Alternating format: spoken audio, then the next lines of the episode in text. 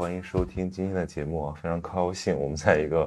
这个繁忙的周一早上，这个约到了 B 站非常有人气的这个钱静老师来跟我们聊一聊上班那点事儿啊，尤其是年轻人上班那点事儿。大家好，我是钱静，是北京师范大学的一名教师。我的研究方向是职场心理学。嗯嗯，然后在 B 站的话也会更新一些有关于硕博学业的东西。嗯，我在 B 站其实看过，之前就咱还不认识的时候，我就刷过你的视频，就是非常的痛快啊，尤其是我自己算个有点儿职场经验的小白，然后后来就不上班了，就做自由职业，所以我知道，其实现在大家关于这个职场有非常多的困惑和这种难言之隐，所以其实我们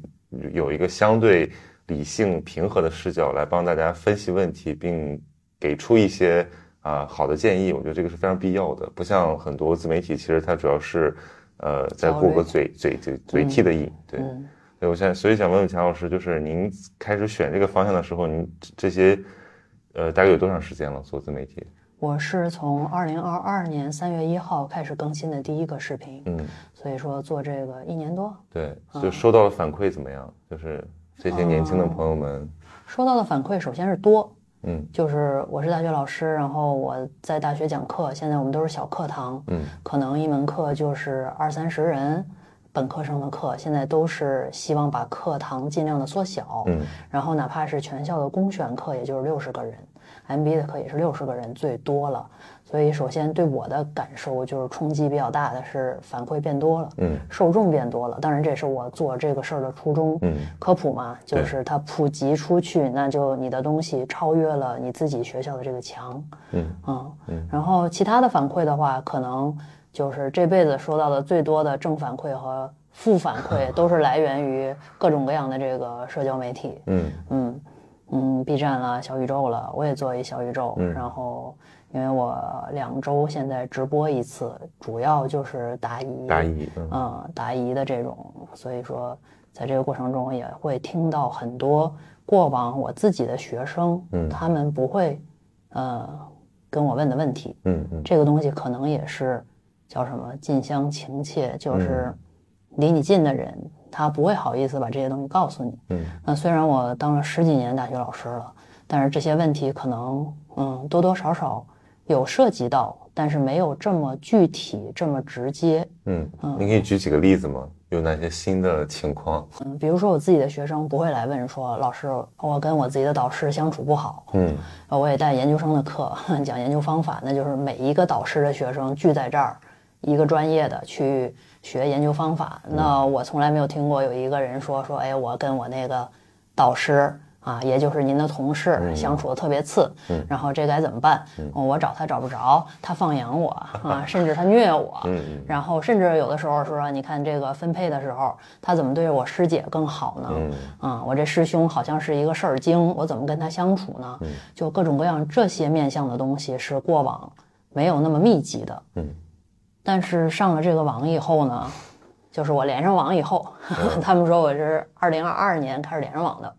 我连上网以后呢，这些东西就非常直接的跑来了。当然和我离他们的世界远也是有关系的。对，同时你会发现，就是人和人之间不同的视角看问题，可能真的那个问题不是一个死胡同，嗯是有解的。嗯嗯嗯，对，就是尤其是在这这么一个内卷的时候，我觉得您这个出来做分享有不可替代性，因为这些话可能也不知道找谁说。嗯，就是内卷吧，我也觉得就就就觉得还好。嗯嗯，我是觉得这个世界不够卷。嗯，因为我看过你几个视频，其实都是要跳出大家对于一些就是什么刻板印象，就是对非常，因为因为如果像这些词儿或者说这种对某种现象的看法太过于流行，以至于大家会想当然的把它以为成嗯现实，而忽视了那个其实你的个个性化的一个路径。嗯，对，就是我还是觉得大家可能卷的地儿不对，嗯不是说大家不苦、嗯不闷、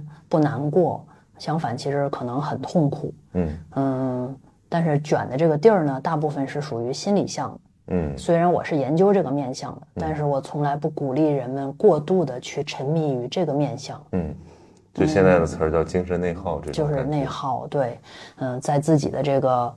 这个无论是你的心理世界里边，还是你所谓内在的世界里边去逛的，就是一个火球在这儿处处碰壁，嗯，然后它会擦出更多莫名其妙的火花。但是很多时候，我们年轻人的问题，这个是局限在某一个年龄段，比如说二十岁到三十岁之间的问题，很多是用具体的东西去打败魔法，嗯，不是魔法打败魔法，嗯。嗯，在世俗的、具体的一件又一件你可能根本瞧不上的平庸的事情里边，可能会打破你心里的魔法。嗯，所以我觉得这个正好就想问问您，就是观察这个学生这几代的变化，就是这种趋势明显吗？嗯，是有变化。嗯，呃，同时其实就是一个躲着的各种各样的形式。嗯，就是我们过去可能参加社团，或者在这种丰富的线下活动里边，也是为的为了躲着。嗯，为了从一种孤独到一种看上去的不孤独。嗯，嗯，是找到了一种具体。因为那个线下的东西它非常的实际，嗯，一个三 D 的人，他有各种各样的气味，然后有各种各样的这种跟你的互动是很具体的。但是线上呢，它有一个问题，就是你在线上去躲避孤独的时候，它是一个虚拟的这样一个场域，然后在虚拟的场域里边，你去躲避孤独，在一个青少年的这样一个时期里边，就很容易远离具体，嗯，而焦虑的反义词不是其他的这些什么。过度的揣度了，然后思忖了，等等等等，焦虑的反义词可能就是具体。嗯，我们其实需要去找到一个媒介，具体起来。嗯，而在互联网的世界里边，有一部分人能找到具体。嗯，而有一部分人，他可能悟性没有那么高，或者是在一定的这个浮躁的世界里边塌不下来，他就找不到具体，找不到具体，就只能去放大他的焦虑。嗯，这其实也是一个年轻人的困境。嗯嗯，因为我自己是做传媒，我其实对这种媒介对人的影响非常敏感。就是我发现，嗯，我之前看日本有一个呃研究啊，他就说这个你的空间大小，就是比如你住的这个出租屋的大小，跟你这个玩手机的。呃，频率有很很强的关系。其实粗暴来讲，就是说，其实你的实体生活越越越闭塞、越简陋，然后你越容易沉迷在那个网络上。嗯，它就成为一个一个习得性无助的状态，就是你最后就也不愿意出门，然后就刷一些可能没有营养的东西。我觉得这个是刚才咱们讲内耗的一个很多的呃表现，就是他其实也非常痛恨自己要沉迷在这些事情上，但是他没有别的出口。对。其实，如果说单纯说网上冲浪能够爽的话，嗯，是好的，嗯，人能够找到爽感，不管是任何形式的，就是你不用管大人的世界里边是不是认可你，嗯，这个我都觉得是值得褒奖的。就是你在一个地方爽，嗯，包括玩游戏能够玩到爽也可以，嗯。但是我听到的很多的年轻朋友的心声是，他就是一个软瘾，软成瘾了，他就是根本停不下来，对，停下来难受。进行着也难受，那这个时候可能就是需要给自己找一些出口，找一些具体的，嗯，凡尘间的，就你刚才说的买菜啦、做饭啦、打扫卫生，对对，撩猫逗狗，就是凡尘间的这些恶俗事儿，其实很多时候是可以把一个人从那种无论是。物质上的极致的冲击，我们刷各种视频也会看到，哇，他好有钱，他房子好大呀。嗯。然后各种这种物质的冲击也好，或者说这种精神的冲击，我我不知道你上网什么感觉，有时候我上网也会感觉到精神的冲击，就是觉得好像这个精神世界是。浩瀚无边的，嗯嗯，你看这些人，他的认知那么宽广，然后他读了那么多本书，然后他去过好多的地方，甚至很多时候他归因的时候，都会把自己精神的浩瀚去归因于他的这些见识，而这些见识似乎又是一个普通的孩子所无法企及的。这也让人很焦虑。对，就像我每天早晨起来，如果按照就不自觉的话，会打开手机，可能刷刷朋友圈，刷刷微博，嗯，然后我就是叫 New Day New Sad，就是非常非常，其实有一种那种抑郁感在这儿，就是你会觉得嗯好乱，然后就是经常就是嗨不想看了，什么玩意儿就这种感觉。而且因为我最近有一个变化，就是。呃，我去尝试着去做了一一段时间的短视频和直播，嗯，然后呃强度很大，但是现在已经停下来了，因为我确实是觉得这个东西不是我想要的，嗯，因为呃我之前其实算是一个比较比较慢节奏的人，就比如我习惯的还是这个纸质阅读，嗯，然后包括我听东西，我也不是我也不基本不刷短视频，像什么 B 站，虽然我自己做，但我也不怎么刷，嗯，所以呃突然一下子涌入到这个短视频的这个这个这个行业里面就。而且要学习很多嘛，就是你不停的刷，不停的刷，后来就成瘾，就我就好几天晚上是可能得刷了一个多小时，然后自己也不知道自己在刷些什么，但是我非常清晰的意识到，哦，他在奖励我的兴奋感，嗯，这个刺激我的多巴胺，然后我知道那个时候我就该停下来了，因为其实这一个月下来完全没有收获，对，就是你你的这个短视频看过了就看过了。嗯，然后比如说你第二天提起来，你跟人家说说，哎，我昨天看了一什么特有意思，但你也说不明白，然后你想找也找不到，就是它处在一种非常虚无的状态里面。然后我不知道您您平时自己的这个包括信息摄入也好，嗯啊，会不会受现在的这种媒介环境的影响？嗯，会，就是我不抗拒任何形式的输入，嗯包括很多时候我也会看看直播，嗯，我不会看我喜欢的那种，我会看各种各样形式的，嗯，就是带着一种人类学的心态。对，就是人间观察，觉得特别好玩儿，嗯而且是好多生活可能是我从来没有经历过的。比如我早晨醒的比较早的时候，我会看一个直播，他就是嗯一个东北的小弟，然后呢他起来要喂牛，嗯就是他就会干农活儿。你五点多他就会起来，因为可能天亮的也比较早，他就拿着那个架子跟着他，然后开始喂牛、扎那个草，然后怎么着，就是我就干我的，然后我就看着他喂那个牛，然后他还给那牛起名字，这个叫什么妞妞，然后那个叫花花，然后左一个右一个，就是就是，嗯，也挺有意思的，嗯，有点治愈感。嗯，就是觉得踏实，嗯包括有一些就是家长里短的这种直播，我有时候也会看，就真的假的也无所谓，嗯就看看，然后看看各种各样的人，就觉得，我觉得这是我在这个世间的一种乐子。嗯嗯，那是因为您其实已经有了一个非常稳定的一个习惯，就包括怎么与这个社会关系相处，怎么接受信息。但我现在就有点纳闷儿，就是其实我明显的感受到这种代际的媒介环境的差异。嗯，就比如以前大家还是有所谓的共识，或者说对这个社会有一种感知，嗯现在就变得非常分散。就可能比如说，有的人还关心社会新闻，那可能在微博上会吵吵架，嗯，那有的人他就完全娱乐化，或者说就是缩到一个自己的小的领域里面，嗯然后很多事情就不再有共识了。那这种感觉让我觉得有点虚无。嗯，就不用有共识，有共存就行。这个就是时代越来越发展，生活越来越好，那么人就会过得越来越个体化。嗯每个人是不一样的，他那个不一样，不仅仅是说我们身高体重了，然后喜欢吃的东西了不一样，嗯而是更多的在精神世界的层面上也会有各种各样不一样的所谓的输入。嗯而同时，即便是一个输入，嗯就最近几天我有听了一些你的那个播客，嗯。然后你们也会讨论一些，比如说有一些老的什么二舅啦，这那的，就大家对于同一个题材，可能每个人因为自己的经历，因为自己不同的这种价值等等等等，也会有非常丰富的不一样的角度。嗯。所以更多的可能能够在这个时间、这个时代，呃，没有那么拧巴，然后过得舒服一点儿，就是能接受一件事儿，就是我可以共存，嗯。可以不一样。嗯。这不是就是多年我们一代又一代的年轻人不停的在追求的一个事儿就是希望能够多元化，希望人和人之间不同，希望有个性，希望能够张扬。嗯。那这些东西负面的这个成本就是认同感可能会低，嗯。就是很多时候大家一样，你就看更上一代的人或者更上上一代的人，就是我们的妈，我这一代人八零后的这个爸妈了，或者比他们还更加资深一些的这个叔叔阿姨，他们可能呃有那种爽感是我们不具备的，嗯，就是一起，我们一起去干一个什么事儿，对。喜欢的东西很趋同，对对对。嗯，就是那种泪点，甚至都是可以去共同激发起来的。对，但是我们这个就很容易大家在一桌上去聊，对吧？嗯。然后我觉得特有意思的事儿，你觉得索然无味，对。然后甚至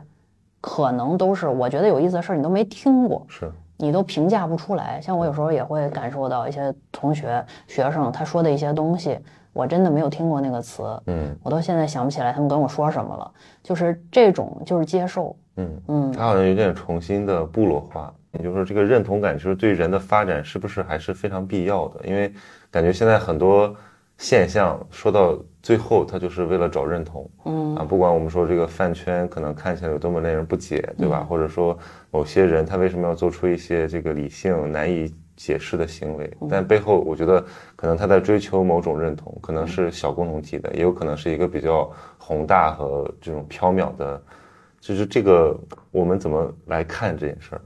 这不就是马斯洛最经典的那个需求层次里边其中一层，嗯就是人和人之间的这种认同感、这种群体感，嗯这是一个能够满足人、能够让人有动机的这样一种一种一种层次的需求。嗯，这个过往的研究至少是这样说的。嗯，说一个层次，比如说我们符合了温饱之后，可能就会一层一层的往上打怪升级。但是现在可能这个理论也会有一些更新，就是。呃，我可能会越过一些层次，直达另外一些层次。就是我不需要认同，我也可以自我实现。对对我不是说社群，哎，我都有各种各样认同认同感以后，我才能自我实现。然后甚至是我们今天聊的这些话题，学业了、职场了、各种人际了，就是在原来的时候可能会，嗯，就是我一个新人，我是先要求温饱、求生存而发展，这是我们一直以来的这样一条线。嗯，而现在可能是就是我同步的。哦，我又要既要，既要又要，对啊这也是现在所谓被诟病的。嗯，但是这就是一个新的时代。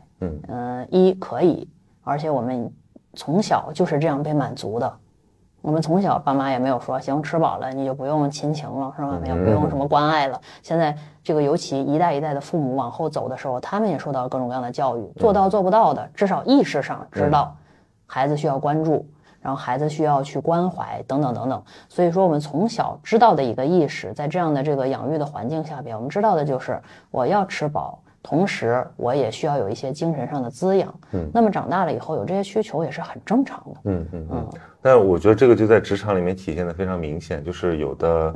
我们叫什么零零后整顿职场，就是其实我并不觉得有大家调侃的这么乐观。其实很多时候，我觉得这种年轻人在职场里面也是比较无措的。嗯，然后呃，但是我们会发现他们对某种认同感，或者说某种说就是。呃精神层面的东西比较在意，嗯，就是他觉得说这个老板 PUA 我，或者说这个事儿毫无意义，他可能就撂挑子不干了。嗯对我觉得这个是不是也是要适应的一种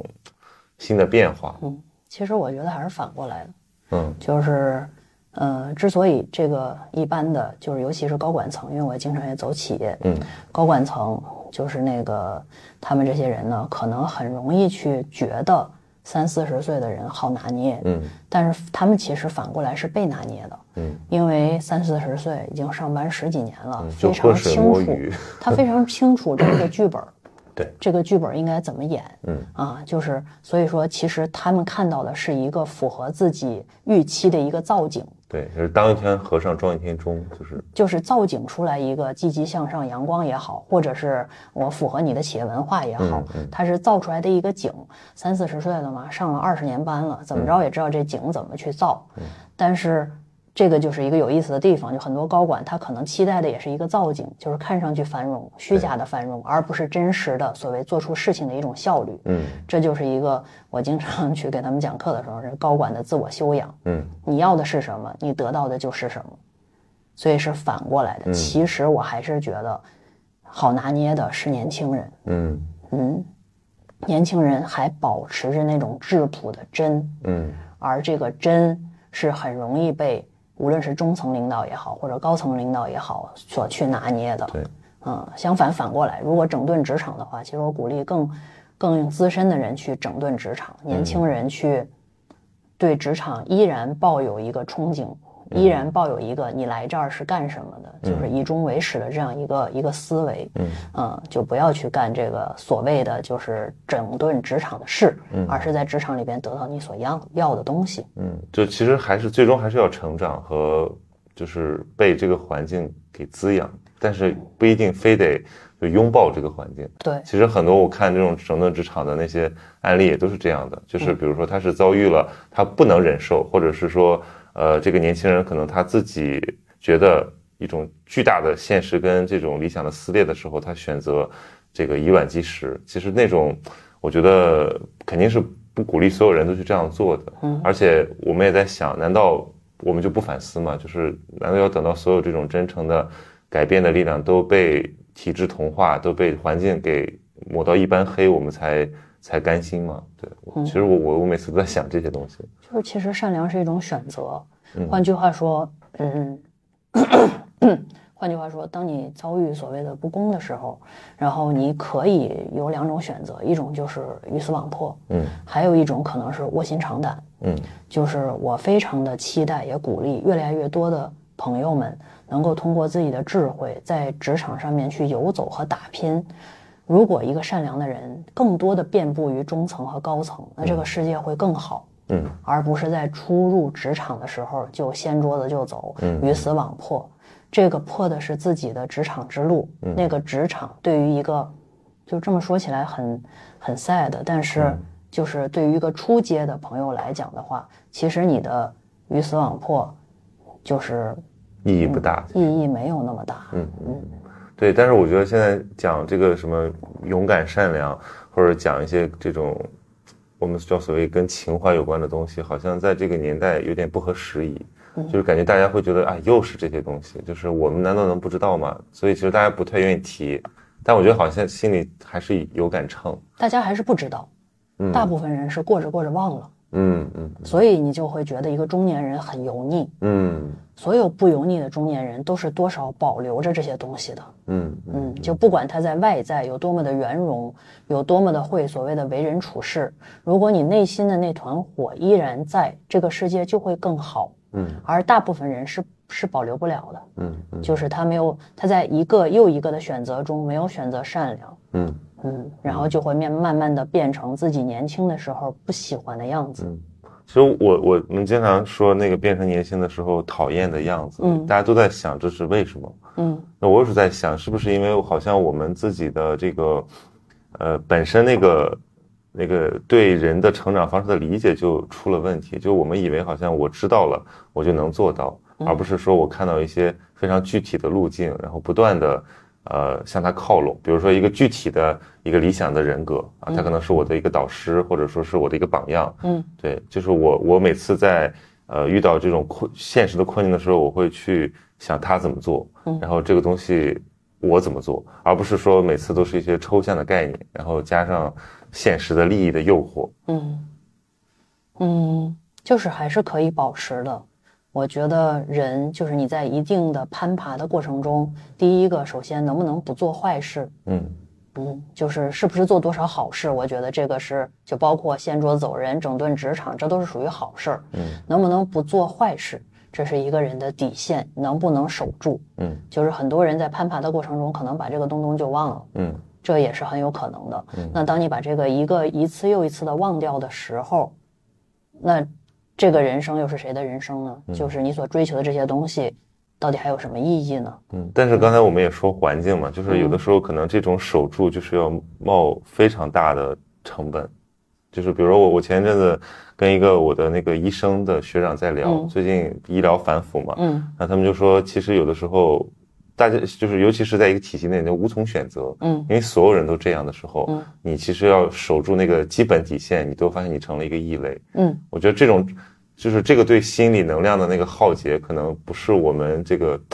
就是不在不在那个语境下很难想象的。嗯。所以这个聊到职场，就是包括这个东西，我觉得都是一种入职场之前的选择。嗯就是有的职场，你要琢磨一下，如果你是一个野心非常强的人，嗯你又想保有自己的底线，那有的职场可能不能满足你。嗯就是有的职场，它爬到一定的位置，可能就是要破掉底线才能达成的。嗯这个其实也是一种职场的选择。嗯，但这个其实就得有足够的了解，那或者是有有有这种，呃，人出来说这些东西，就是嗯，说的人很多，嗯只是了解的人不多。嗯目前可能是这样的。嗯就是上大学的时候，朋友们对这个所谓的择业想的非常少。嗯。嗯，而且。而且可能大部分的内容都是像那种怎么说，小红书上那种带着滤镜的，就好像，嗯、每一行都有它自己的问题，但是好像大家最终最终都只看到那些刻板的这几个标签。挣多少钱，体面不体面，对等等等等。嗯包括像我我我那个这这些这阵子，我就经常收到很多朋友的咨询，就是说想做自媒体。嗯 我说，当一个行业就是所有人都想去做的时候，就说明这个行业没有门槛，就说这个行业根本不值得做，嗯或者说大家对它投投射了一些不切实际的预期。嗯，是这样的，所以还是要了解，就是这叫什么战略上的努力。嗯嗯，那比如说现在我们很具体的说，如果有一个学生他可能在二十出头的年纪，大家其实是有点茫然无措的，你会怎么建议他去寻找一个自己的认知路径？嗯，认知路径的话，可能是这样，就现在这个市面上都非常流行专业怨念，嗯。就是，哎呀，我没有早点认识张雪峰老师，所 以我选了一个莫名其妙的专业。于是呢，我这个专业好像市面上的人说是个坑，然后我就找不到一个好工作了。那我该怎么办呢？那我躺了得了，或者我去读一个硕士研究生，读个博士，等等等等，就是大概是这样一个认知的路径。嗯，我想过这个问题，可能大家的专业分为两种，一种专业是可以帮你直达岗位或者行业的，嗯比如说你学法律去公检法当律师，然后你学会计去做会计相关的工作，这是直通岗位、直通行业的。比如你学了电器去进电力企业等等等等，这是一个非常通达的路径，或者说一比一的路径。当然，学了这些的朋友也不一定去干这些相关的工作。嗯。另外一些行业，就是我们经常说的，好像现在文文科或者是社科有罪一样，嗯这些专业很多，包括一些理工科的专业，它不能直达某一个具体的行业或者是岗位，嗯，或者说市面上大部分的行行业和岗位也不是需要一个具体的专业的，嗯这时候就非常需要人的探索，嗯，就是我这个人我已经知道了我的专业没有一个对应的行业和岗位，那我就需要给自己选一个行业岗位，嗯这是一个巨大的重要的问题。但是很多同学在职场之前是避而不谈，嗯视而不见的，嗯觉得这个问题不存在。那这个问题怎么继续再一步进一步去摘呢？那你需要去了解，这里面有非常多的方法论，比如说了解行业，了解岗位，同时更重要的还有一个面向是了解你自己。嗯每个人自己的需求是不一样的，你的正向清单和反向清单也是不一样的。我举个例子，比如说就出差这个事儿，你就会发现人和人之间有天壤之别。对有的人极喜欢出差，对他拿起那个行李箱收拾的时候，他的心像小鸟一样自由。嗯 然后有的人呢，对于他来讲，出差就是割草、割割肉、嗯削皮，然后他去哪儿也睡不明白，睡不着觉，嗯然后去了以后又焦虑，差旅也焦虑，等等等等，就是出差对于他来讲是一个巨大的消耗，嗯，这也是一类人。这就是人和人之间非常大的差别。只举一个例子，很多例子都有，还有还有你能不能适应酒桌文化啦，等等等等，这些东西都是你需要去列出来的，关于你自己的一些面相，这叫认识自己。嗯那么你拿着这些东西到市面上去挑的时候，就会更具体，嗯可以去问，包括面试的时候也可以去问。嗯嗯，就面试官有时候也会去问你能出差吗？嗯能熬夜吗？然后能去呃适应酒桌文化吗？等等等等，这是因人而异的。有的人是很喜欢这些的，嗯，并不是我们听到的自媒体里面说啊，他大家都非常对对对反感，那可不是。如果那么反感，他怎么会还每天都在举行呢？而且你看，这么多年都过去了，他还在，嗯啊，他还在，就说明大家有一部分人是非常适应，并且能因此得到一些寻租和红利的，嗯啊，所以这些东西都是一个互相的一个过程。然后这同时还有一个非常重要的，就是人往远远想的时候，每个人的想法也不一样。你对生活的诉求是什么？是不是真的是互联网上说的大家都想躺平呢？嗯就是现在不是都是就是好像你说努力有罪一样，嗯嗯啊，你说努力说吃点苦，这个在互联网上是有罪的。那以我的观察和大家深入的聊天，年轻的朋友们愿意真正躺平的，或者是以躺平为舒适和乐子的，可能也就占个百分之五。嗯嗯，大部分人还是有一丝的念想的，对很多人是生理可能都有关系。对，很多人躺不平啊，你让他没事儿干，或者说你让他真闲下来，他就是发慌，他就是我们这个农耕性格里面就是要不停的找活儿干。劳动本身是一个真的劳动最光荣，劳动使人存在，就是我们 human being 这个病存在是要有载体的。嗯大部分人是没办法以那个床为载体的，嗯你需要有具体的事情，有需要有一个社交的场域等等等等，这个是另外的话。然后回到这个选择上面，你这个综合去想的话，你未来要过什么样的生活？那我是想现在过，还是想这个五年以后变成你，十年以后变成你？因为工作也不一样，有的是越老越吃香，赚的是后边的钱，嗯有的是抬头就有钱，嗯这也不一样。就是你综合了解自己的生活方式，包括对生活的预期等等等等，这些综合看下来以后，然后干嘛去呢？选行业、选岗位、选一些去实习。嗯这个实习可能是在你最后期限里边前三年倒置的一个事情。嗯，很多人是最后一年的暑假去实习，对，已经很晚了。嗯啊，这样的话，你没有给自己留出试错的空间。那现在同学说说，哎，我这根本就没有这个机会，没有这个空间给我试错，因为您开始的晚，是，你已经最后一年的暑假了，那你还有一个校招生的一个身份的压力，所以在这个情况下，那你是没法试错。然后在哪儿实习了，只能去那个岗位了，因为别的岗位、别的行业他不认你。对，啊，就是要往前置两三年。比如说你要大学毕业就去上班的话，那大一的暑假可以去实习。你说还没有人要我，那不会的，你可以去试一试。嗯先从基础的岗位说，比如说你对哪个行业感兴趣，你对它有憧憬啊，喜欢自媒体，嗯喜欢这个新鲜的岗位，你可以去那儿当一个打杂的。对，先干起来。对你干起来，你就会认识相关岗位里边的人，那你就会有不一样的视野。那你是把它排除，还是在这里边？哎，你觉得这个张总的这个方向好，那我就找到了新的榜样。那我看看他的路径，跟他去聊一聊。年轻人有一个最大的武器就是年轻，嗯，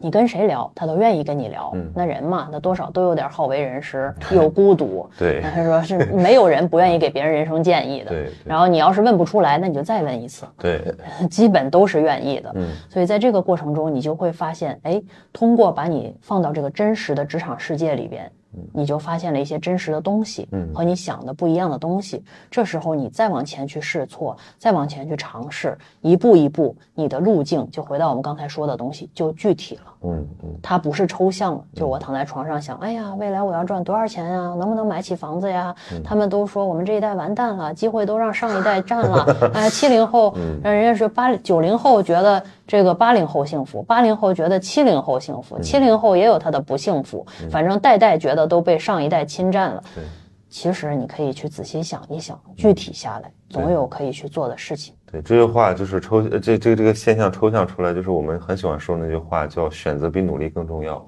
就是好像呃一不仅一样重要，我觉得可能就是因为你能把握的其实是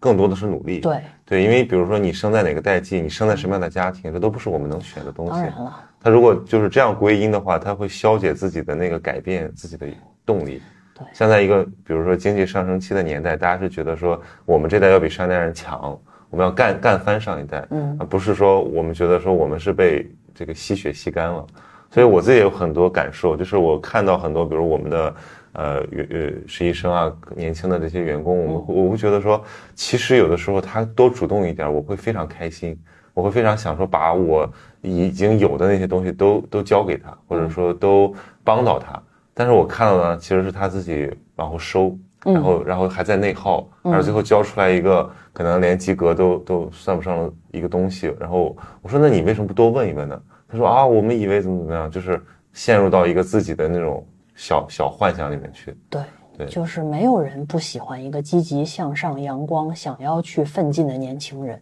对，就是，但是现在的这个媒体环境，其实很多时候是反这个的，嗯会教给人你要避坑嗯嗯这个词是互联网教给我的。我直播的时候，我说哎，大家想想选题是吧？大家想听什么？所有的人都想听一切事情的避坑。嗯这也是一个热门的选标题的方向。嗯似乎避坑是很容易被人点开的。嗯而我们的人生不是通过避坑达成的，嗯而避坑就有点像那个缩手缩脚的那种，嗯就是我这个也避了，那个也避了，那你真的会不出错吗？嗯或者说你真的就会好吗？而且普通人就是我没有那么多精神力，当你把这个关注度去嗯放在避坑上面，你的那个脑子包括行动就都会缩起来，是一种内缩型的嗯走，是一种固定性的思维模式，嗯它不是怕错成长，不是成长的，它不是那种冲的拼的，然后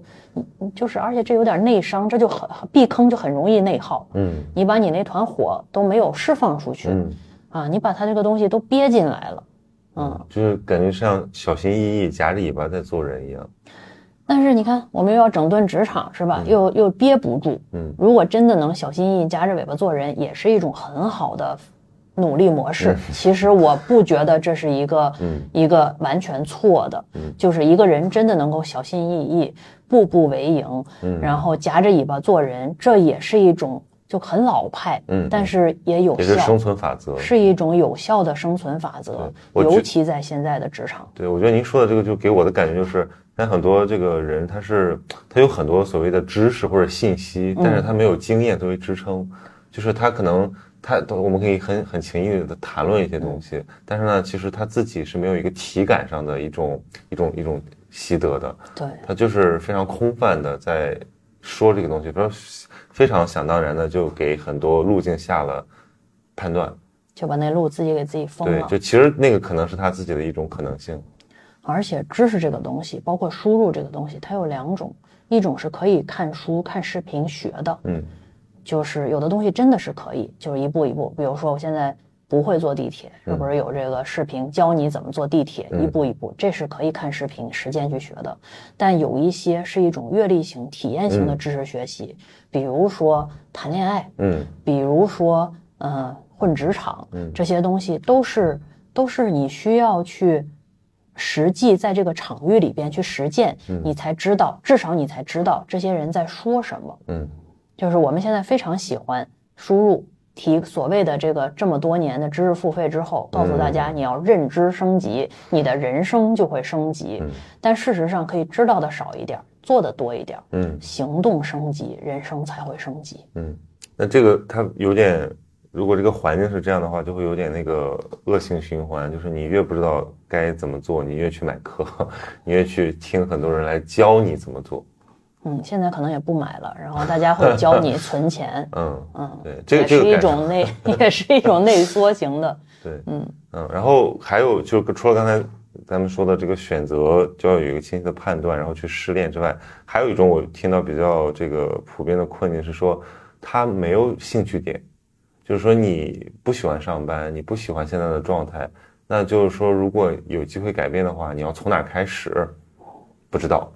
就总之，我是只有这个否定性的对生活的意见，嗯没有积极性的建设的意见。明白？那这个其实我觉得就跟我们的教育是有很很有关系的。嗯我们探索自我好像来得很迟，嗯，好像也不是太被鼓励。没有也行。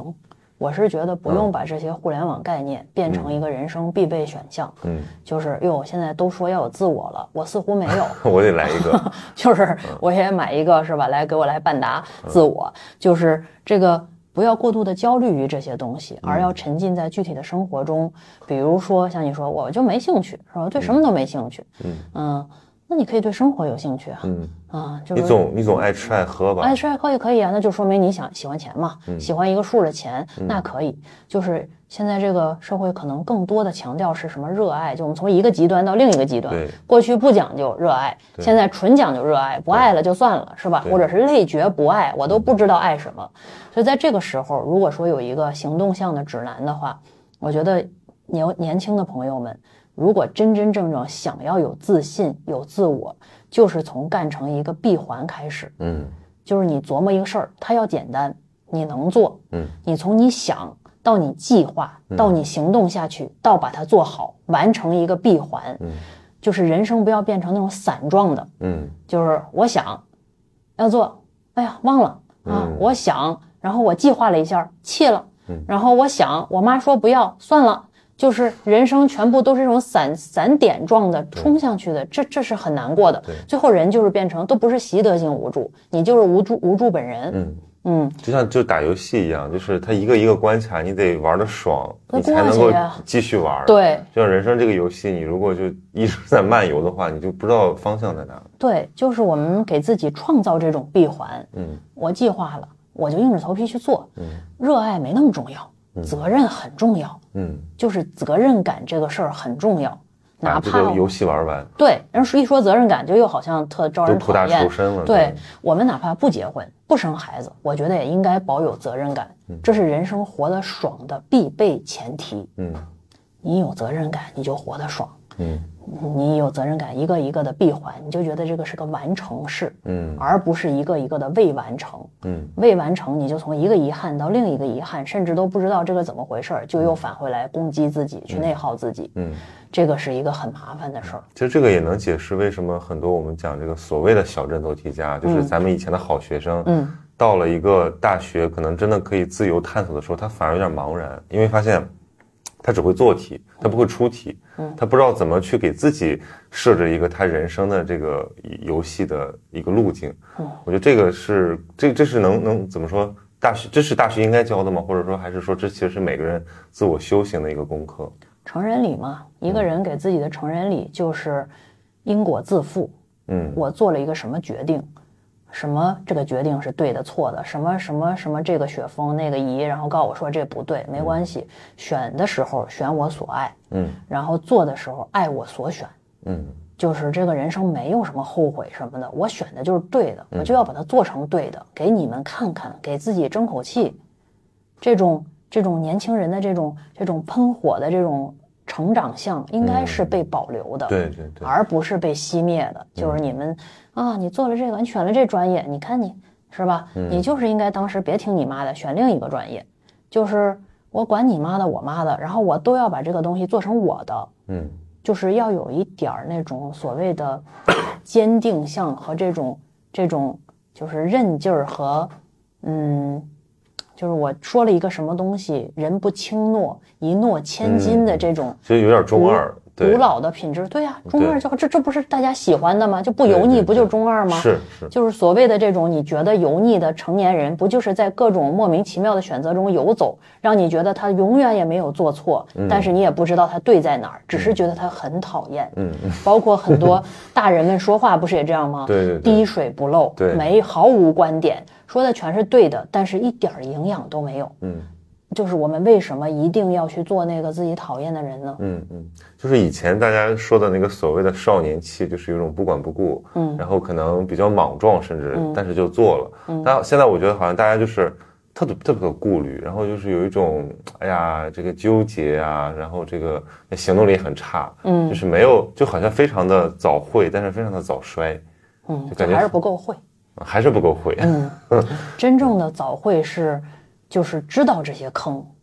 我愿意迈过去，嗯嗯，然后知道这些坑，哎我找点土给它埋了，嗯过去不就不是坑了吗？我甚至不是给自己埋了，我还为后人铺了路，嗯就是这个可能是一种，是不是叫智慧，叫傻呢？搞不清楚。嗯但是这种完全的，嗯，就是避坑式的所谓的老成的这种想法，嗯嗯，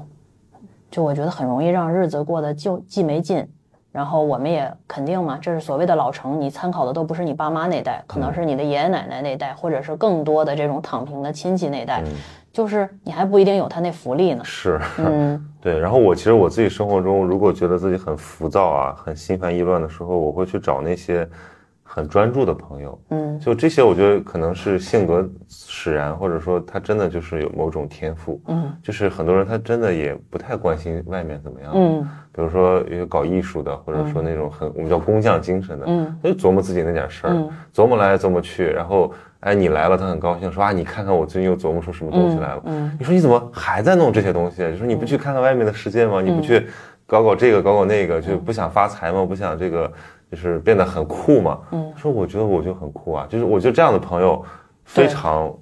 有定力。安在，对对对，就是人家安在于自己的事儿，安在于当下，就而不是这种就是就是我搅理解这种，和在一起。就是看多了这种各种各样的媒体，就非常容易这种，就是你也不知道看了点什么，但是被他们撩的百爪挠心，不知道去哪儿挠，挠墙嘛？还是挠自己？就是然后过一会儿人就开始攻击自己，是吧？善良一点的攻击自己，不善良一点的攻击别人，嗯然后去喷这个喷那个，就最后就傻乎乎的，然后日子就过去了，嗯最后给自己留点什么？你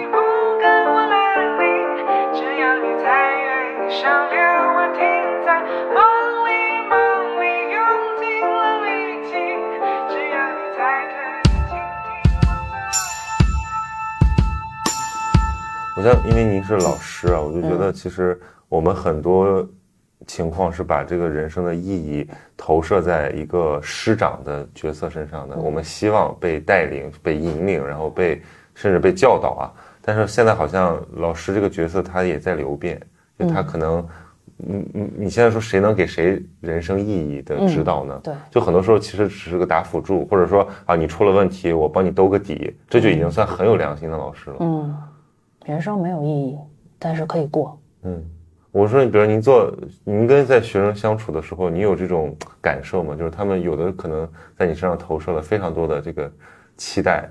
嗯，倒没希望有，你救他。倒没有，就是因为我经常跟他们说，因为我这个上班十一年了吧，嗯我一直在带班主任，就是辅导员，就我们都是兼职的，但是我们学校就比较鼓励这种专专业老师也嗯去带这辅导员，就一个一个的班那种，什么大学了、研究生，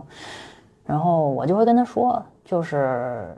是一个陪伴。我觉得人谁也解决不了谁的问题，就是羊替不了牛死，嗯。就是谁也解决不了谁的这种基本的问题，但是可以陪伴，就是嗯，他知道你在，嗯。我可能就做这么一个角色就可以了，嗯嗯嗯，不会过多的去就是叨叨，嗯。或者是说别人，嗯。然后我也就是做了自媒体以后，嗯。然后开始话非常多，嗯。就平时我是看到，就是我觉得看不顺眼的，可能我都不会说的人，嗯。嗯，我觉得人成长需要空间，就是一个人他总有一个别人在他的耳边去叨叨他，嗯其实是很难完成一个主体化的人生的。对，尤其是对大学生来讲，嗯。他从一个高中那么紧绷的一个状态，到现在这流行的话叫什么？到了一片旷野的时候，嗯他需要有一个空间和时间，包括清静的清静的这个耳根子，然后让他去成长，就不要再有人说他。嗯这样的话，人就会从那种高中就别人看着他的那种客体化的生存，到一种就是所谓的那个元神归位，嗯。把自己的魂儿，把自己的所有的这种主动权归到一个我上面，嗯。然后这也是一个完成个体化的过程。对。所以说能不说，我会掐着自己的大腿 不说，嗯。对，忍住。但是我会说一些就是我认为说的应该说的东西，比如开学第一课说一些什么啊，然后一年级说一些什么，我说完了我就走了，嗯。我不会看到一个人他没有干什么嗯，，就跟在后面叨叨。去叨叨 说你现在这个不行，然后你这以后就完蛋了，什么这种就是还是没有耐心嘛，恐吓性育儿就没有关系。而且在这个过程中，就是我会侧面的观察大家，当你把这个主和主体性给了同学们的时候，他们会发展出来一些新的东西，嗯。新的花样，嗯。就是慢慢会好，只是可能没有你想的那么急。嗯嗯。而在这个过程中，也会越来越像大人，嗯。就是我其实到了大学已经改变不了什么价值观了，嗯。就是人的价值观是非常小去形成的，这就是为什么基础教育、义务教育很重要。同时，我现在看到很多想躺平的人要去考教师编的时候，我就觉得很担忧，嗯嗯嗯嗯，就是他的价值观本身就是就是想躺平，对。甚至有那个来连线的朋友，然后我又把人说一顿，就是连线的朋友，他他想去当那个中学的物理老师，但是他当物理老师，他去实习了一下，他发现居然当老师还要去跟学生交流，需要答疑以及去应付家长，他就觉得这个事儿要死了。嗯，就是我就不能理解，我说亲，那能不能不选这个？咱们可以当一个别的、嗯嗯嗯啊，就是这个教育呀，包括医疗呀，包括这些，虽然其实本质上可能是一种类似服务型的一个工作，但是它还是有特殊性的。对，就是它需要某种伦理上的自我约束。嗯，但这么说好像对于从业者又不太公平，嗯就是你凭什么就我挣这点钱，然后你还要求我那么高？嗯但是我还是觉得，就是这一类型的职业需要有一些光，有一些梦想，嗯有一些基本的，就是嗯，说的小点儿叫素质吧，说的嗯高点儿就是有一些人性的光辉。嗯，因为很多时候教育是这种影响，对是一种言传传身教，就是甚至就是身教。对，就是我很多时候看到这个，包括研究生进组的时候，老师很用功、很努力，效率很高，学生很难不是这样。嗯而这种所谓的硬 push，嗯。就是现在学生都会用这个词说啊，他又推我，然后硬 push 的这种的效果是不那么佳的，嗯，还是一个回归主体，就是影响嘛，你可以影响人。就说到底就是你会变成那个被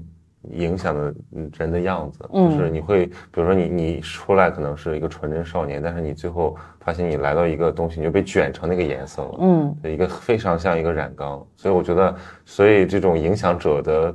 怎么说根根性非常重要，而且这个东西甚至不是完美，嗯。就是我经常跟他们说，我说我这个是一个漏洞百出，非常多缺点，走到今天也是磕磕碰碰，所以磕磕碰碰的人吧，他多少有点问题，嗯。就是就是这么一个人，就是我也非常不完美，您可能也不完美，就是咱们就是不完美的人，想干一点有意思的事儿，嗯。啊，那这个时候，包括有的时候你想让学生主动承认错误，嗯，那你也要言传身教啊。就我们也经常做错决策呀，给人往那边指，其实那是不是个什么好的路？嗯那咱能不能坐下来说，这承是认我我的问题，对吧？我经常就是说，哎，这这这这决策弄弄错了，是不应该这么干，嗯这白耽误俩月功夫，真是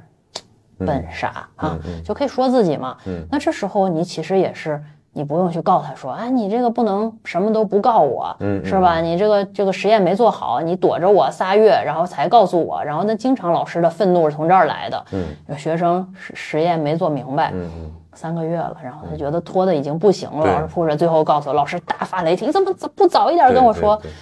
那他心里边肯定说，我跟你说了，你不得弄死我？啊，那其实这个东西也是告诉他，就是人是可以犯错的，你越早去知道啊，我是在一个错的路上面，那我们可以去调整。嗯。嗯，就这个跟咱们前面讲的那种，他非常怕错，非常想说有点完美主义的那个是有关系。原生家庭肯定是有问题的。对，就是非常讨好型，非常或者说，我觉得中国的好学生这个问题尤其严重，就是非常想表，演对，表演成一个啊、呃被喜爱的样子。然后像我之前我们还讨论过那个吴谢宇案，嗯因为我我很早之前就关注这个案子，从当时还参与一些报道，到现在这个这好几年过去了，你回头再看这个案例，我感受到一种巨大的悲凉，就是一个被我们的体制所筛选出来最优秀的学生，但是他的内心却如此的空洞，甚至是无无助，嗯呃，绑缚在他的那个家庭上。其实这个就是一个，当然它是一个很极端的案例，对它很极端。但是我觉我觉得就是说，我们也不不能因为就是说总是极端，所以就把它排斥出去。就是说这个东西跟我们没有关系。其实他们这个身上投射了非常多我们也有的问题。有，对很多人，我觉得是到可能快三十，就是或者说甚至是自己经历了一些坎坷之后，开始反思这个东西。嗯，就是如果你是很幸运的话，好学生一路狂飙，可能你突然不知道怎么走的就抑郁了，就是你不知道自己到底问题出在哪儿。我觉得这个是一个非常重要的一个自反的过程，就是你得你得想想，就是说我能不能松快一点，我能不能不太在意别人的这些看法。就是慢慢来。包括很多时候，就是因为我们这个节奏变快了。过去可能说人的青春需要一次呕吐，对吧？把你那些乱七八糟，然后觉得不是那么多的束缚给它吐出去。嗯。但是现在这个节奏变快了，可能这青春需要好多次呕吐。嗯嗯，今儿吐这个，明儿吐那个，就把你这些束缚，然后把你这些所谓让你不那么舒适的东西，慢慢的去排出体外的这么一个过程。嗯而在这个过程一样，就是我们要感谢各种各样的具体的事情的交互，嗯还是要回到具体的事情上面，可能会比较有助于这个过程。嗯，那其实这样看，我们现在这代人的这个怎么说，青年时期也被拉长了。嗯就好像大家变得更晚熟了。嗯，因为我就大量的信息和这种经验的这种杂糅，让我们好像在分辨过程中就耗费了很多精力，嗯，而不是像以前一样，可能就十几岁就已经定型了，然后路也很简单，就那么几条，你就去闯就行了。去闯。然后所以说，我们知道了这些以后，也没有什么关系，就是人还是时间是自己分配的嘛。嗯这就是为什么我反复在各种各样的媒体上也会说，就是要做具体的事儿。你一旦做具体的事儿以后，你看这些信息的时间就少了。嗯就是你也不用告诉他说，嘿，你别没这个看这个，对对你没这个功夫，你做了一个具体的事儿，人是很容易沉浸在事儿上面的。嗯你哪怕这个事儿再无聊，你说你没事儿可干，那就可以呃收拾屋子，嗯，嗯打扫卫生。嗯我觉得这些东西都是具体的事儿，嗯而不是就是你看我们现在为什么就觉得很委屈呢？嗯嗯，就是一回家也没有时间，是吧？怎么着？然后这个到处都是乱七八糟，又很脏，嗯，就是这是一个这是一个负的一个循环。嗯而把它正向上去的话，就是做具体的事情，嗯给自己规划具体的，比如说一年、三年的这样一个未来，嗯这可能就会好一些。嗯嗯，这也是跟职场的那种经经历有关。就比如说职场经常出现的一个现象，就是小事儿干不好，还经常关心 领导该操心的事儿，换一个位置，换一个脑袋，对，嗯，就是做好自己的事情就对了。嗯我小时候有一个经常被颂扬的品质，叫做本分。嗯嗯，就是慢慢慢慢的，大家就呃，你活得越来越不本分了，所谓的，这也是一个好的事情。嗯但是与此同时，其实就我的观察来讲的话，无论是人生还是职场，人本分一点儿是很容易幸运的。嗯嗯，嗯，幸运且幸福。对，因为就像说责任一样，就是你首先要把自己的那一亩三分地儿先料理好，嗯，嗯，不用操心着遥远的事情。对，就是你一旦看在自己当下的东西的时候，你就会发现一些嗯所谓的机会。同时，更重要的是，我觉得大部分的普通人，尤其是初阶的这个职场奋斗的时候，大部分机会不是自己发现的，嗯，是被点的。是，就是这个没办法，你在初阶的时候就是这样的，就不是你去探索了一个什么路径，嗯。而是你通过各种各样自己的人格，通过你的做事情，尤其是对于没有那么就是比较内向，像我这种就比较内向，他没有那么会人际游走、嗯社交，嗯。然后的时候，那你说除了说你是一个靠谱的，然后能把事情做明白的人以外，还有什么武器可以被所谓的贵人看见的？嗯嗯嗯。咱也给人提供不了那么丰盛的情绪价值，嗯嗯。呃，也没有那么多耐心的陪伴，这些其实都是职场上面一些可以送给别人的礼物。嗯嗯嗯，嗯，就其实说白了，我们就是活在人际过程中的，就本身你是要要交换的，只不过如果你自己想要那个东西，但你自己又不肯付出的话，你最后就是一无所得。嗯，对，那我觉得现在大家有一种很强烈的那种厌世情绪或者厌人，嗯。就他一想就他人地就是即地狱，就想起来就烦，所以呢，最后就会装作非常丝滑的一个社交性的面具，然后把自己的那些很真实的东西都都藏起来。嗯。对，然后比如说在网上吐槽啊，或者说就是一边就是痛苦面具，一边就是把自己的内心给包裹起来。我觉得这个会很累，它不是很自洽。其实说白了，就是那比如我经常问这些来问的这些年轻人，他要是不爽，那你就别干呀，你就找个你爽的干呀。对这不是大家正常人的逻辑吗？嗯，但是他当然，我觉得每个人叫什么“未知他人苦，莫劝他人善”，嗯就是你不知道他在经历什么，但是我就觉得他拧吧，嗯反正最后就是我也说，哎呀，那我也没什么好劝的，我就是觉得别拧吧，对你就是应该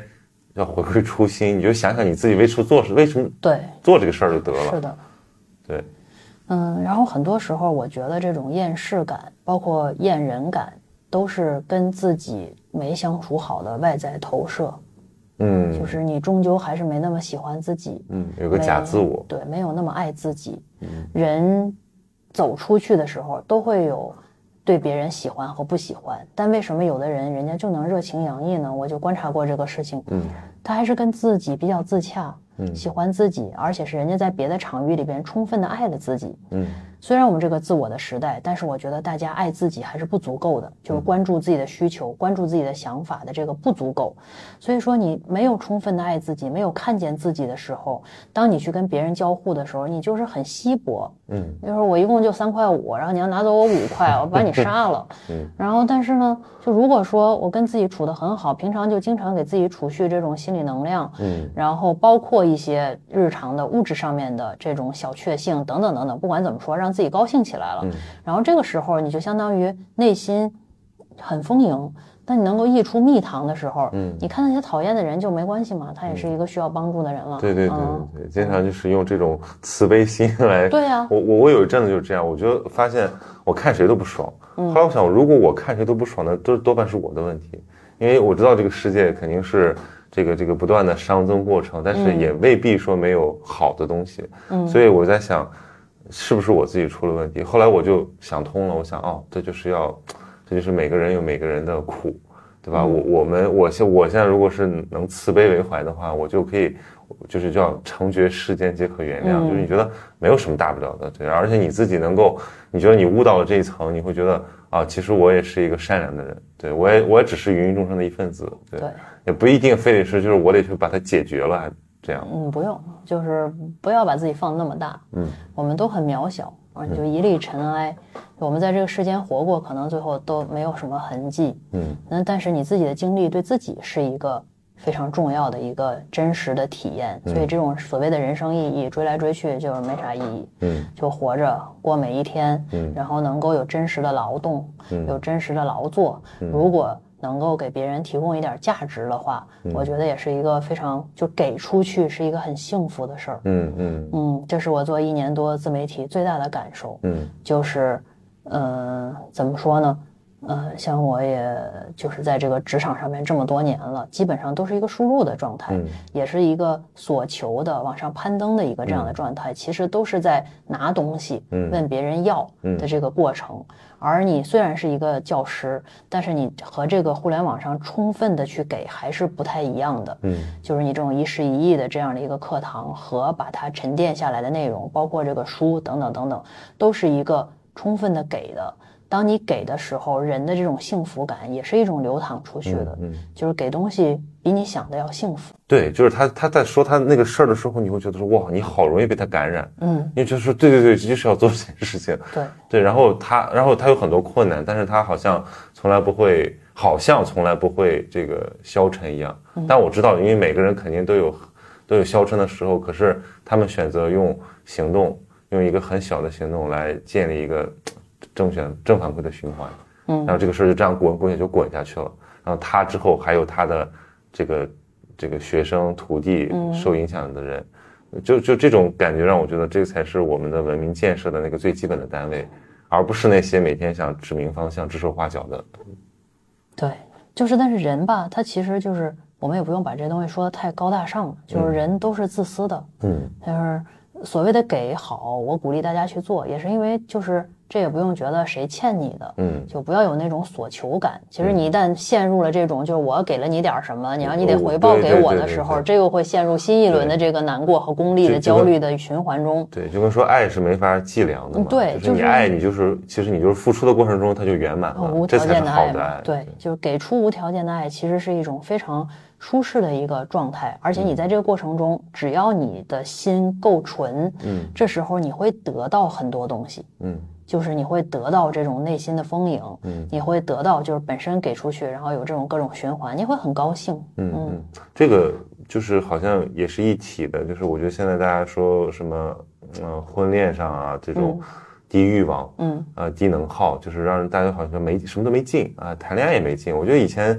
好像这个不是我们最 最有劲的东西嘛？啊怎么现在都都觉得没劲了？就还是就是可能内心也有个避坑指南。嗯嗯，啊，对，这是个坑，这种这这样的男孩是个坑，然后他这个行为是个坑，然后他这样的话就完了，我以后跟他可怎么办呀？然后就是一事一议的这种计较非常多的时候，那你肯定就不愿意走进这个这么多坑的事儿。嗯嗯，有的时候上头特别快，就意味着下头也肯定特别快。那你想这个的时候，本身你就 你就控制了自己的上头。对，对，但你事实上这种人类的纯真的这种傻，嗯对自己是一个开心，就是这种经验更丰富，嗯而不是那种就是像谈个生意一样，是吧？这个就很麻烦。嗯嗯，所以我最后一个问题就是想问说，江老师你是怎么形成这个 就比较稳定的一个人格的过程的？就是因为感觉好像，虽然我我觉得我们在很多那个底色上是一样的，比如说觉得人生的意义，呃，或者说这个世界的状态，嗯，其实我们没有。不是不是另一类人，因为有一类人他是天生好像是打着机械师出生的，对，就很吓人，就是他他他也会会卷到我，就会让我觉得说，哎呀，是不是我要被他带一带？但后来发现哦，不是一类人，我我我我被他卷一会儿，我就我就累了。但是呢，我我就会想说，我每次都要就像那个西西弗一样，我每天都要给自己找一个游戏规则的这个目标，嗯。就是让我自己有有有这个抖擞起来，因为我觉得刚健有为还是我们应该有的一种生活，不能那么的空虚，嗯。对，所以我就一直在这样一日复一日的给自己找这个东西，嗯。但是也也其实也日子也就过来了，嗯。对，好像而且慢慢你你比以前更强大了之后，你就会有一些工具包，对吧？嗯。比如说你在抑郁啦，你再低落啦，你就拿出你以前用过的那些工具包，嗯。这样其实很快就管用了，嗯。你就成了一个有经验的病人。嗯嗯。对，我想问问您是怎么完成这个过程的？嗯，就是我觉得我一直活得比较俗，嗯。就是想那个高大上的东西比较少。嗯。嗯，而且我可能就是我说的，就是本分的人，嗯。就我一直觉得自己很普通，就是包括有时候开玩笑跟同事们说，就我们那个同事们都是聪明人，嗯就是智商什么的都非常的高。我可能就是那聪明人里边普通智商，我也没那么笨，嗯但是就是非常平平，要干点啥事儿都挺难的。嗯我为什么写这书呢？就是我觉得我干点什么事儿都是需要琢磨的，就好像没有人家干的那么就理所当然，就这有什么可想的？然后什么这些，那可不是。我要想干点什么事儿，就是非常非常困难的，就从小都是，就没有那么没有那么聪慧。所以说，干嘛干什么东西呢，都需要去想办法，去想路径。嗯嗯，哎，我就把很多的时间和精力消耗到这儿。同时呢，就是我可能也挺悲观的，嗯就对这些东西没有那么乐观的想象，所以失望感低，嗯，就是放在这种具体的事情上面。嗯就走着走着走着，嗯，就是人好像就是，那你既然把它当成旷野嘛，那就嗯。我也不知道，小时候也不知道这个旷野这个词，那你慢慢走着走着就发现，你这么走，你这么过，它也能把你过明白，嗯。就是也能给自己谋个嚼头，嗯。也能在这个这个整个的社会上面给自己有一个立足之地。嗯。就是这种，它不是说你往上冲、往上看，就是事事那个眼睛在头顶，嗯。才能给自己走出一片天，而是你可以本分，就是我就是一普通人，普通干事儿，但是我把我能接触到手的每一点是一滴的事情都给它干好，干明白，然后就至于能不能干别的事儿，我也会计划，但是计划赶不上变化。我也会争取，然后如果争取不行，那咱们就再来，再去别的。就是因为人很难，什么时候最焦虑呢？就是我真的不知道手头能折腾点什么了，嗯的时候焦虑。但是目前这个阶段还没有发现，就他总能找到新的需要具体的功课，就像你说的，就每天起来以后，哎，今儿干嘛呢？我有一方法，那书里也有写，就我每天，我我其实每天就一两件事儿，嗯重要的事儿，嗯我就想把它刻下来。那这重要的事儿不是顺手的事儿，嗯就是必须要做的事儿。比如今天跟你去对谈，这就是个重要的事儿。嗯，我就今天把它做了，我就是一个伟大的人。对，哎，我我有时候也是这样，就是有时候晚上特虚无，就是现在大家经常有嘛，就是你白天可能有点空耗，然后晚上呢就不想睡觉，嗯，就觉得说我要争取一些我自己的东西，对，但你也啥干不了。但是我现在就会这样，我说，首先我有一个明确的意识，我必须要好好休息，这样我明天才有力气奋斗。对，那我就要给自己一个安慰，这个安慰不是靠什么在熬夜折腾、刷手机、喝酒，就是其实就是奖励自己。我说写下今天就是三个小成就，嗯，可能非常非常小，比如我自己给自己做了一顿饭，对，哎，然后我我今天把一个事儿做的还不错，嗯，然后你就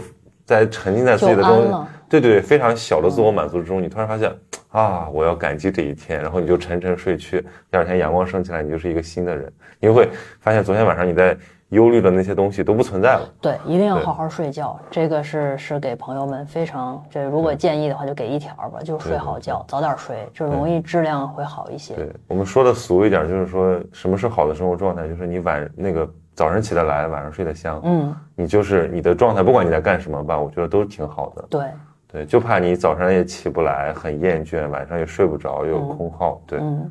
就可能就是不安吧。你说如果有一些相似的底色的话，可能就是还是，嗯，就是我有一种感觉，有时候会觉得就是哎呀。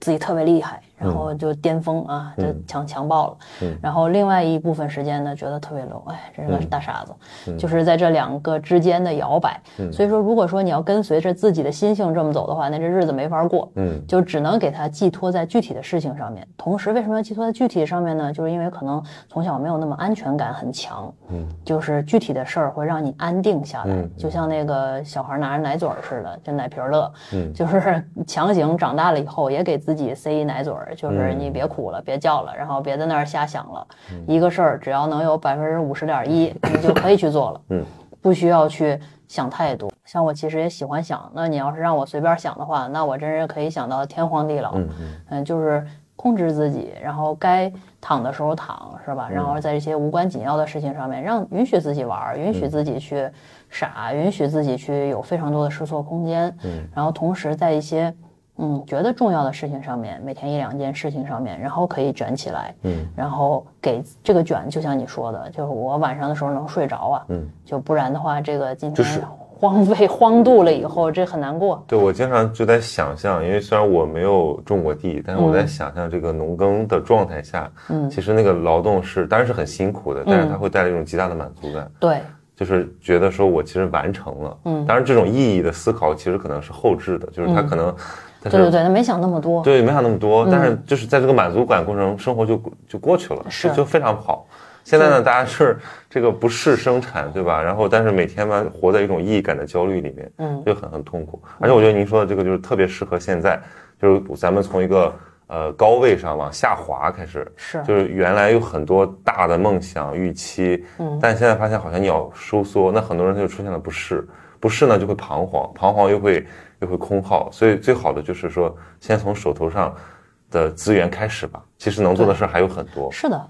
就像经常有同学来说，我双飞我完蛋了，那不是的，双飞也有资双飞的资源，嗯。就是每个人自己手里都有一把牌，嗯，就是这就是所谓的可能命运吧，对吧？就是最后就是看你怎么打，而且这个人生它不是一场牌，对对对，就是我打出去，我只要把它牌发出去，我就能抓新的牌。嗯但是我们握着那个牌在那儿忖度，嗯我可怎么办呀？是吧？这完蛋了，然后这世界完蛋了，这个是没有用的。你你要出牌，嗯要用你现在已有的认知、已有的脑子把这牌出去，嗯，然后用自己的运气也好、劳动也好，不断的去抓，嗯，那这样抓来抓去，当你抓的这个轮次够多的时候，那个牌就会越来越就好，火起来，就火起来。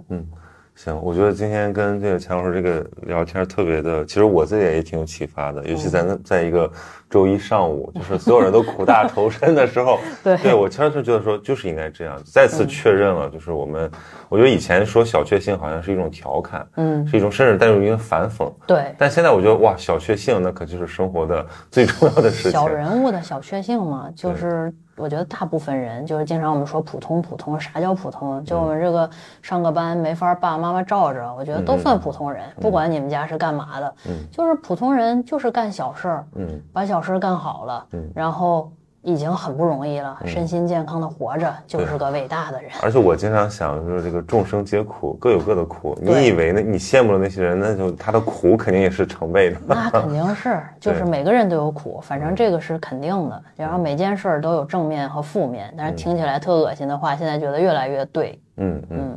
那个最后就是就是，比如说您这出了新书，我觉得可以推荐一下，就大家建议什么样的朋友来读。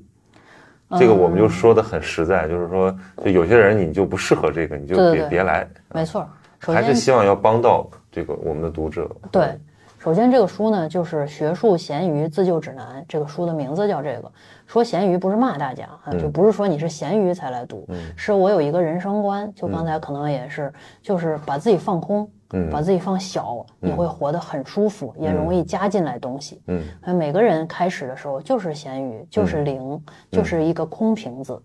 所以这个书呢，就是从零开始做学术。嗯啊，里边有一些学术的基本技能，全科适用的。比如说我们经常遇到的困难，就是文献。嗯，好多同学下了一个放在桌面，也没重命名，然后，哎呀，下次导师又让他看什么？他说好像下过，在哪儿我也找不着了。哎，再下一遍，太典型了，嗯，这个。这是非常典型的一个例子，就是大家做这个事情的时候都是没有累积感，这其实很容易让人焦虑。所以出这个书就是希望大家从零开始的时候，可以养成一些基本好的素养，嗯。啊，就是好习惯。好的习惯。这个就是你从初期开始都养成了以后，你就会慢慢慢慢越来越。成型，嗯，就包括你，比如说，哎，老师找不着，我的导师放养我，但事实上，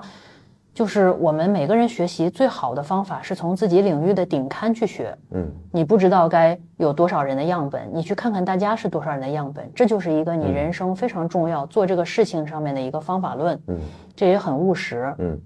大概就是一部分这个，还有一个就是我自己是一个还不错期刊的副主编。嗯，我从这个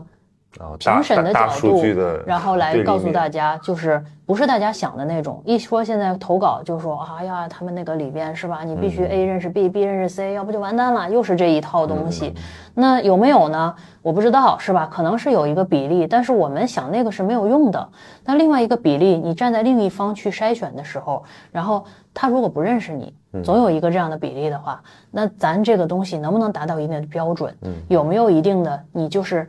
嗯，我经常跟学生也说，认真的事情认真做，嗯，就是我们把我们能做的那一部分把给它做好。那我就是从评审的角度给大家讲讲这个过程怎么具体去做，你投稿的时候需要去准备哪些东西。嗯，同时还有一部分，这个书就是学术人际关系，嗯这是一个非常特殊的场域里面人际关系，也和我们别的场域一样，有垂直的，比如说你跟你的导师，也有平行的，比如说师门之间，这也是一套事儿。是也是挺麻烦的，呃，里边儿也没那么简单。然后终究来讲是希望能做一个咸鱼变锦鲤的一个陪伴，嗯，因为很多时候这一套东西是别人不会教的。是学校里没有一门课说教你从零开始做这个事儿，老师就会问你，你问导师这怎么弄啊？对导师说你网上查吧，问师姐吧，问 A 吧，问 B 吧。然后那你说师姐告不告你呢？这是不是又是一套新的是，新的你怎么让困难？师姐告诉你？那师姐也不告诉你是吧？师姐说你自己去查吧。然后这人陷入新一轮的 emo 对。然后就是这个书其实